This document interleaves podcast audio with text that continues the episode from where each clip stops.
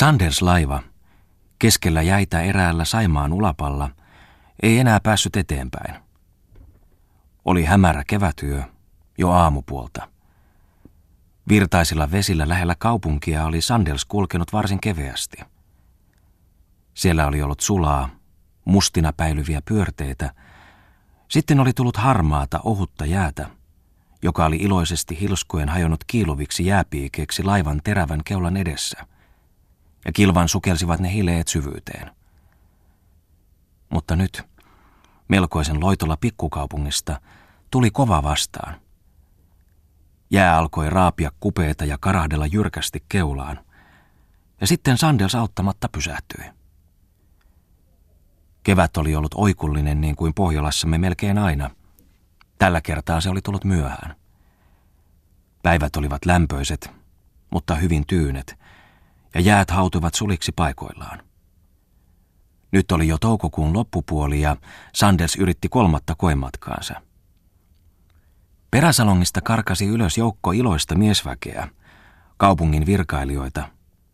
Niiden joukossa vanha postimestari, lehtoreita, eräs lääkäreistä sekä lomalle tulleita ylioppilaita, jotka kaikki olivat kesää odoteltuaan lähteneet tälle kolmannelle koetukselle, huviretkelle, siinä varmassa uskossa, että nyt se viimeinkin onnistuu.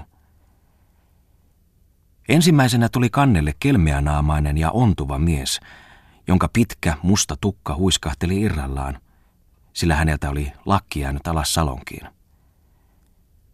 Mikä nyt? huudahti hän kapteenille.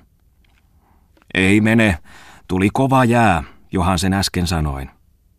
Ei mene, matki pitkätukkainen kiukustuen ja pilkallisesti. Ei mene vaikka tahtoo. Ja te sanoitte, te ette sanonut mitään. Se menee, kun osaa panna menemään. Hei pojat, tavarat keulasta takakannelle. Iloiten syöksyvät ylioppilaat tähän toimeen. Tuokiossa oli siirretty tuon mustatukkaisen johdolla, joka kiiruhti ontueen sikari suussa toisten perästä. Eräiden laivalla maalle yrittäneiden talonpoikaan jauhosäkit ja harvain matkustajan tavarat keulasta pois. Matkustajia oli tämäkin ontuva mies, nimeltään Bongman – muinaismuistoyhdistyksen stipendiaatti, menossa maaseudulle kokoamaan muinaisesineitä. Tavarain siirrolla kohosi laivan keula huomattavasti ylemmäksi. Nyt takapakkia, antaapa kalkuttaa. Kiva on, komensi maisteri Bongman konetorveen, lopun sörnääsin katukielellä, anastaen paikan kapteenilta. Stoppia! Eteenpäin, täydellä voimalla! Sandels puski jälleen vinhasti uomaa, jonka se oli äsken tullessaan avannut. Nyt se törmäsi jäihin ja este halkesi vauhdin voimasta kymmenkunta syltä. Nuoret hurrasivat. Sitten nousi laiva keuloin jäälle ja pysähtyi. Kapteeni naurahti. Se ei mene, huudahti maisteri Bongman ällistyneenä. Ei mene vaikka tahtoo. Missä pulman purkajainen? Te, kapteeni, lupasitte viikko sitten, että nyt pääsisin maalle. Olen odottanut kaupungissa töihini pääsyä kaksi viikkoa. Niin asunut kristillisten naisten majatalossa. Hyi, sanon minä kuin entinen jättiläinen Finn, seinän takana tarjoilijattaren kuherrusta ja kikerrystä. Korpeen minä tahdon. Ja nyt on pakko kääntyä takaisin kaupungin helmaan, senkin pukin parta. Tiuskasi hän lopuksi kapteenille ja lähti kiireesti ontumaan peräsalonkiin. Ylioppilaat ja muut herrat seurasivat nauraen maisteria. Pari tuntia aikaa, no, maistellaanpa sitten, laulellaan, kuului hämärästä salongista sekavia huutoja. Ja pian istuttiin piirissä pöydän ympärillä, punertavilla plyyssisohvilla, hiljaa heiluvain ja täriseväin kynttilään valossa. Keskellä huviretken eväät, nimittäin punssi pulloissaan, jokaisen edessä kahvikupit ja lasit. Salongin avonaisista luukuista kuului potkurin jyskeen seasta sisälle, milloin puheenporina ja nauru sallivat, jäähileiden raapinaa ja kilinää ja veden keväistä solahtelua jäättömissä paikoissa. Silloin tällöin hengähti salonkiin ulkoa kuin keväisenä tuoksuna kylmän kirpeää vedenhajua, ja jos kuka katsahti ulos luukusta, näki kuinka kullanhohtava kevätyö verhosi omituisella, uneksivalla luomuksellaan nuo ohitse rientävät karut Saimaan rannat, joilla siellä täällä kuulsi vielä lumiläikkiä, melkein kammottavan valkeina, louhien koloissa tai muissa varjopaikoissa. Huviretkeläiset alkoivat laulaa rekilauluja, sanoilta huimia, älyttömiäkin, ja maistoivat vilkkaasti. Tärkeintä tuntuvat tässä keväisessä voimakkaassa tunnelmassa olevan rekilaulujen sävelet, joita he vetivät melkein haikeamielisesti. Niistä puhui ikään kuin seudun ja koko maamme luonne ylen herkästi. Hiljaisten metsäkulmain ainainen alakuloinen kaipaus ja silloin tällöin purkautuva hillitön riemu – niin kuin nuo vedetkin, jotka jään alta kerran päästyään karkeloivat lyhyen kesänsä sisäsaariston salmissa. Nuorten silmät loistivat. Vanhemmat miehet hymyilivät tyytyväisinä. Toiset heistä yhtyvät säkeiden loppuhoilauksiinkin. Mutta eräs nuoresta pysyi remakassa yleensä hillittynä ja melkeinpä vakavana. Vaikka hän tavallaan johtikin laulua, aloittaen aina uudet säkeet, joihin muut sitten kilvalla tarttuivat. Hän oli pikkutaituri, pianisti, säveltäjä ja runoilija Falk. Ulkomaisten hotellien matkustajakirjoihin piirrettynä Falkko. Täällä kotiseudullaan maalla lausuttuna Valkki.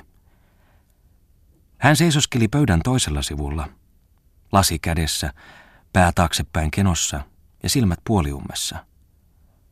Joskus meni hänen otsansa, jonka ohimoilla kuulsivat hipiän läpi sinertävät suonet – hajamielisiin ja tarkkaaviin ryppyihin, kun hän kumartui kuulemaan rekilaulun uusia sanoja kaikkein lähimpien vierustoveriensa suusta.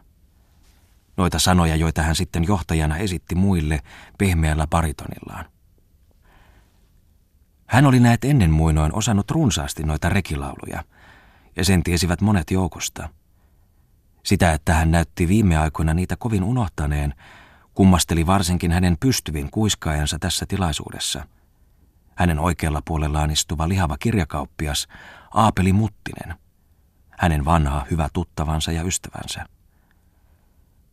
Paitsi entisenä rekivirsien vetäjänä, olivat toiset vaatineet Lauri Falkin, myöskin kunnioituksesta taiteilijaa ja ulkomailta tullutta kohtaan, kuoronsa johtajaksi. Täällä sauhuisessa ja hälisevässä salongissa – itse hän pysyy nyt melkoisen velton näköisenä, ja muiden puhjetessa remakkaan nauruun hän hymyili aivan tuskallisesti. Kun sitten kevään kiihdyttämä into nousi niin, että savolaisen laulu kajahti kyynelten pyöriessä laulajain silmissä, ja kotiseudun tuntu kasvoi kerskunnaksi puheilla ja nyrkiniskuilla pöytään, silloin pujahti Lauri Falk seurasta pois ja nousi kannelle. Eikä tähän ollut syynä pelkästään se, että Kansallislaulut yleensä tuntuvat hänestä hiukan kuluneilta ja kerskuvan äiteliltä, hän kun oli niitä kuullut muissakin maissa, vaan hän tahtoi nyt välttämättä päästä ulos, täysin omiin mietteisiinsä. Niin, katselemaan seutua ja kaupunkia kuin virkkaakseen sillä jäähyväisiä. Pieni kaupunki kuulsikin jo tuolta vaaleana ja keveänä, saariltaan salmien keskeltä, aivan kuin suoraan vedestä kohoten – Aamu oli kirkastunut. Kylmyyttä huokuvalla avonaisella virralla kulki sinertävä juova. Aurinko yleni vaaleanpunertavista hattaroista matalain niemien takaa. Laivan vieritse liukui louhinen saari. Sen metsiköstä, jossa käki kukkui, kävi keväisten havujen ja koivujen tuores tuoksu. Siinä seisoi Lauri Falk kaiteen vieressä, kädet syvällä taskuissa, kumaraisin otsin ja kurkkuaan hiljaa kurahdutellen. Takaa kuului salongista yhä laulua ja naurunremakkaa, mutta viimein muuttuivat ne äänet väittelyksi, joka kiihtyi. Sitten kömpi kirjakauppias Muttinen puuskuttaen ylös salongista ja tuli Falkin viereen. Turkkilainen, huudahti hän. Minä tulen sieltä pois. Siellä saattaa syntyä tappelu. Lauri Falk vaikeni. Kirjakauppias jatkoi inisevällä äänellä. Mikä se on tuo stipendiaatti? Muistan vain, että hän on käynyt täällä koulua alaluokat. Merkillinen mies. Silmäkulmat pullistuvat ulos kuin pommi. Ja haastaa, haastaa riitaa. Miksi? Miksi pitää meidän suomalaisten olla nurkkapatriotteja? Oi, miksi? Kun laulevat savolaisen laulua, niin hyyryläiseni tuomari Tommola, joka on Hämeestä, tahtoi hänkin vetää sitä omaa maakuntavirttään, mutta silloin stipendiaatti alkaa matkia, jos toimeen tartutaan. Ja siitä se riita. Tommola puhuu maanviljelyksestä, Bongman haukkuu häntä materialistiksi. Ja nyt käyvät käsirysyyn. Ei saakeli, minä tulin sieltä pois. Samassa ryntäsi nuori asianajaja Tommola punoittain ylös salongista, perässään maisteri Bongman ja muu herraparvi. Syö rupa, tiuskaisi maisteri Bongman Tommolalle. Minä, syö itse, rojun kerääjä vastasi Tommola. Minäkö? Sinä ruotus, asianajaja, asianajai, syö rupa. Syö kaksi, yltyi Tommola. Niin kiistelijät jatkoivat. Sandes solui nyt vanhan linnan ohitse. Linnan pyöreän tornien sakarat paistuivat pehmeästi aamun punassa. Sitten laiva huusi. Talonpojat nousivat silmiään hieroskellen kansipenkeiltä ja alkoivat käännellä säkkejään. Pian kiersi Sandels oikealle laituriin. Maisteri Bongman seisoi silloin välikannella keskellä herraparvea. Hänen jalkansa vapisivat ja hän oli naamaltaan valkea. Ja nyt hän kuohahti ja nosti nyrkkinsä lyödäkseen Tommolaa keskelle naamaa. Muut estivät häntä lyömästä. Hän ponnisteli hetken hillitsijöitä vastaan – sitten hän ryntäsi laiturille ja lähti ontuilemaan kaupungille, yksinään omalle suunnalleen, toisten katsellessa hänen menoaan. Lauri Falk vei kirjakauppias Muttisen toisten joukosta syrjemmälle. Minäkin lähden nyt, sanoi hän hiukan värähtävällä äänellä. Mitä, maitsekko? kysyi Muttisen aapeli. Odota vielä, kunnes jäät sulavat. Ennätät hän tuonne maataloihisi. Mitä hä? En halua enää odottaa, vastasi Lauri Falk. Tavaraniko, lähettänet, jos tahdot, ottamaan ne laivasta kotiisi. Minulla on tarpeeksi tässä käsilaukussa. Kiitokset. Nuo kiitoksensa sanoi Falk sellaisella äänellä, että Muttinen kummastui ja kysyi. Mitä? Hevosellako sinä menet? Elefantti, häh?